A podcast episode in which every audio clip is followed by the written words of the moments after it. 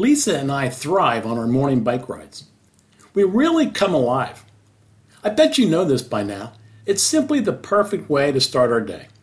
We both have late model hybrid bikes with the standard 21 gears. This means there are two gear shifts one on the right with settings from 1 to 7, and one on the left with settings from 1 to 3. Now, it's great to have that many options for gears, but I really only use about 4 or 5 on our rides. Now, to shift gears, two actions are required. First, you move the gear shift lever, and two, you must be pedaling. Both actions are required. The gears won't shift if one of those actions is missing. It's a both and situation. Now hold on to that thought for a moment because it speaks volumes about life. When I was in the East Petersburg Elementary School, we had workbooks called Think and Do. Think and Do. Fascinating, right? Are you old enough to remember them? We were taught at this early age that two things are necessary thinking and doing. Simply thinking, as vital as that is, is not enough you also must do. You must perform, do something. See, you could be one of the world's top geniuses with superior intellectual thinking skills, with a 200 IQ. But if you don't apply it and do something, it's worthless.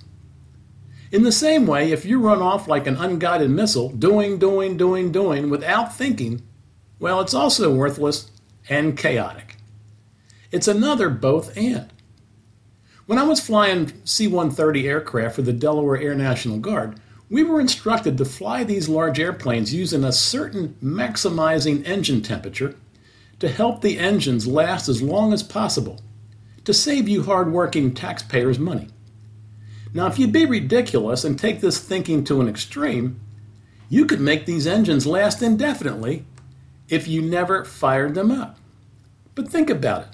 The engines would last forever but you'd never go anywhere. You'd never do anything. You'd never get the mission accomplished. It had to be both and. Well, this same both and concept applies to our faith. James, the half brother of Jesus, writes this Suppose a brother or sister is without clothes and daily food.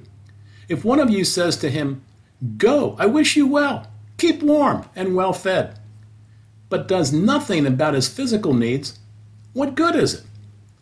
In the same way, faith by itself, if it is not accompanied by action, is dead. Do you see it? It's another both and. It's faith and action. It's thinking and doing.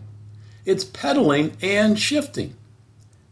So, with that background, our encouragement today is found in finding a niche and filling it, recognizing your gift and using it placing your faith in God, in God's Son, and responding as God's Spirit leads. It's both and. Pretty simple, really. Both ands are vital to your life. With that, my friends, have an encouraging week as you pedal through life and shift your gears.